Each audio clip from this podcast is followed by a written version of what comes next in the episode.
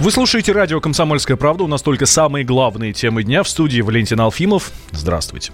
В Мурманске задержали сторонника запрещенной в России украинской экстремистской организации «Правый сектор». По данным ФСБ, мужчина готовил атаку на здание местной администрации.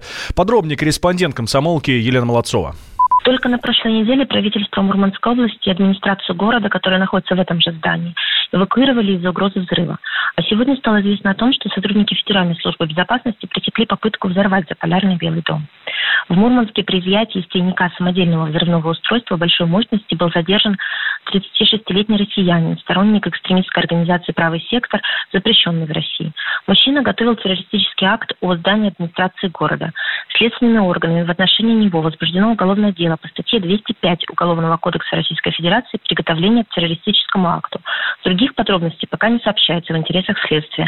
Комсомольская правда Мурманск, Елена Молодцова.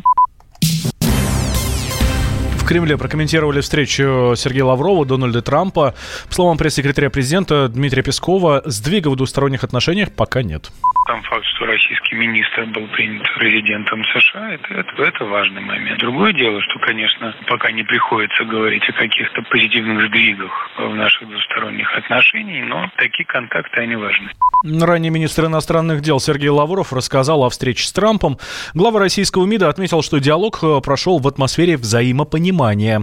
По итогам переговоров Лавров сделал несколько заявлений, констатировал, что США продолжают вводить новые санкции против России пытаются обкладывать все новыми и новыми санкциями. Я слышал, что вот в Конгрессе господин Менендес, по-моему, требует уже ввести санкции за то, что э, российский народ страдает от олигархов. Это интересная такая юридическая новелла.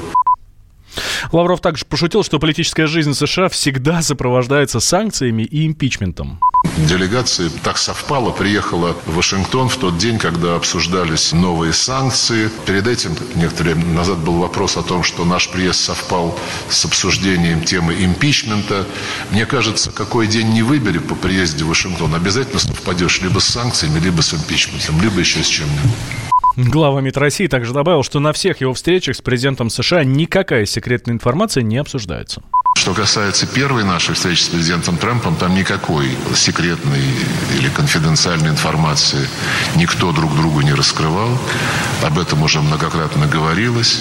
Если кто-то считает э, иначе, то мы бы хотели знать, о чем конкретно идет речь. О какой конкретной информации э, идет речь э, вот в этой истории, которая уже обретает какое-то сюрреалистическое измерение. Вот. А сегодня, ну я же не знаю, что вы сочтете за секретную информацию.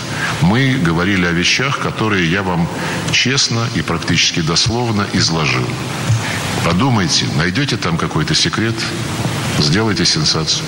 Не осталось без внимания темы Сирии. А, есть точки соприкосновения с американскими коллегами, а, отмечает Сергей Лавров. Соединенные Штаты воспринимают и принимают реалии, которые существуют в Сирийской Арабской Республике. Именно на этих реалиях и сформирован Конституционный комитет. Я сегодня услышал заинтересованность госсекретаря в том, что он достиг результата в работе над конституционной реформой, как это и предусмотрено резолюцией Совета Безопасности ООН.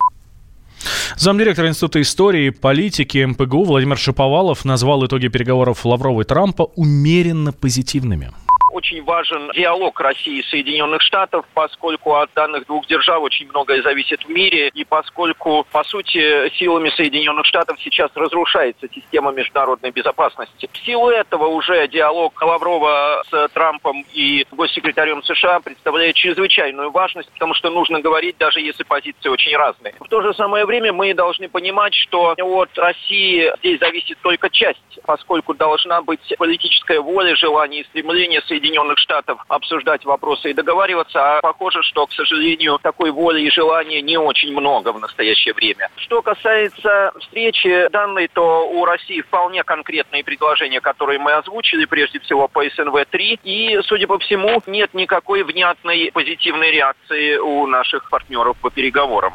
В американскую столицу Сергей Лавров прибыл во вторник. Визит, который подготовили в сжатые сроки, проходит на фоне очередного витка напряженности в отношениях, а еще в разгар слушаний по импичменту Дональду Трампу. Всемирное антидопинговое агентство планирует полностью отстранить Россию от всех международных соревнований. Как сообщает изда- издание «Спорт-24», комитет ВАДА готовит коллективный иск в спортивный арбитражный суд Лозанны, чтобы запретить нашим спортсменам выступать даже в нейтральном статусе.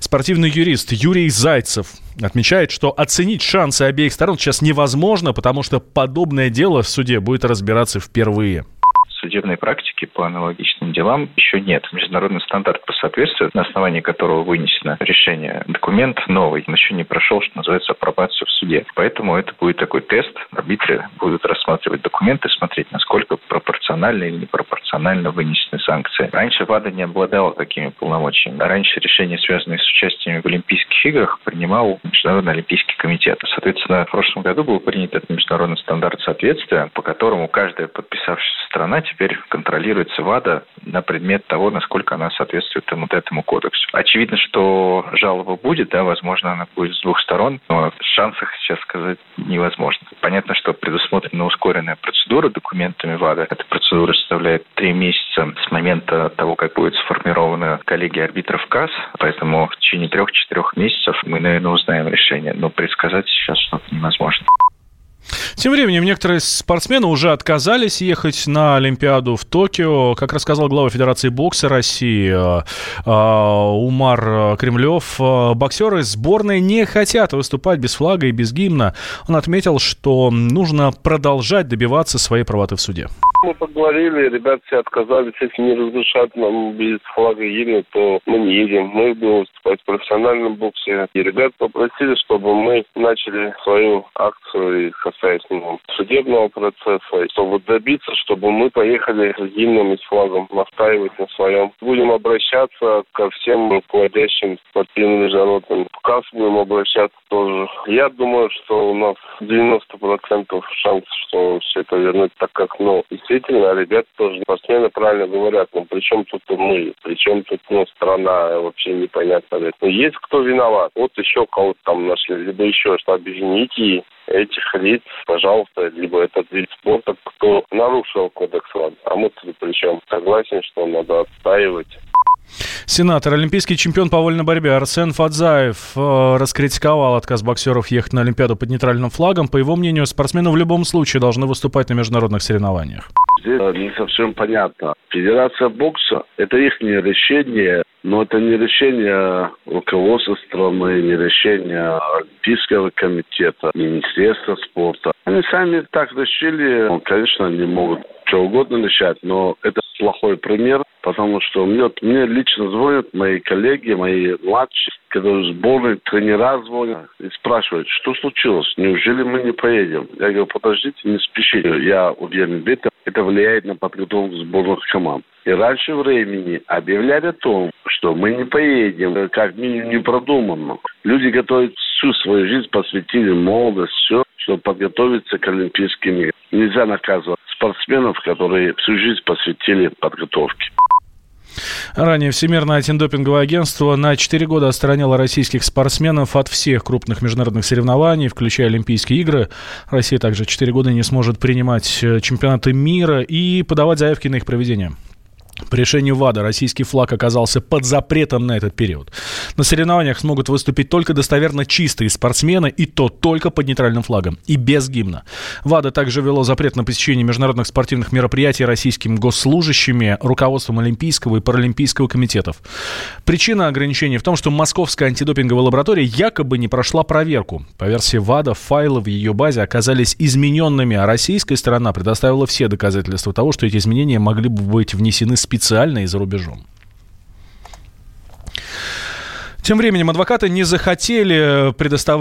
представлять Украину на слушаниях по проведению, по провокации в Керченском проливе. Об этом радио «Комсомольская правда» рассказал руководитель рабочей группы по международно-правовым вопросам постпредства Крыма при президенте России Александр Молохов. Он отметил, что даже за деньги не захотел участвовать адвокат бывшего президента Украины Петра Порошенко Илья Новиков. Несмотря на это, организаторы не теряют надежды найти юриста, так как трибунал должен пройти в запланированное время, отмечает Молохов Сейчас, на данном этапе, мы как организаторы столкнулись вот с такими неожиданными довольно для нас трудностями. Нескольким адвокатам мы, в частности, небезызвестному Илье Новикову, который у нас сейчас прославился тем, что свой гонорар отдает вооруженным силам Украины за защиту Егора Жукова, мы предложили ему защищать Украину в этом процессе, так как нам показалось это, в общем, уместным. Он сейчас адвокат Порошенко, он сейчас на Украине интегрируется, он уже, строго говоря, не совсем российский адвокат, э, тем более человек принимал участие в защите украинских моряков в рамках российского уголовного дела. Ну вот мы получили такой довольно обескураживающий ответ. Э, даже за гонорар Илья Новиков отказался защищать Украину в этом процессе. И я расцениваю этого однозначно только как э, свидетельство того, что ну, на самом деле перспектив в успешной защите Украины в этом деле, которое связано с той провокацией, которую устроила Украина в Керченском проливе год назад, он не видит. Ранее стало известно, что Крым созовет Международный общественный трибунал по керченской провокации. Его запланировали на весну 2020-го. Напомню, что в ноябре прошлого года три корабля ВМС Украины нарушили границу России и двинулись в Черное море к Керченскому проливе. Ну, в результате своего суда были задержаны. Дня. Всем привет! Меня зовут Александр Тагиров, и я автор подкаста «Инспектор гаджетов». Все самое интересное из мира технологий, мобильных устройств и всевозможных умных приблуд, которые неоспоримо приближают наше будущее. Ищите мои подкасты на всех популярных платформах, подписывайтесь, ставьте лайки и оставляйте комментарии. А если у вас есть для меня интересные темы или вопросы, пишите на подкаст собака.phkp.ru. Всем хай-тек пока и да пребудут с вами технологии.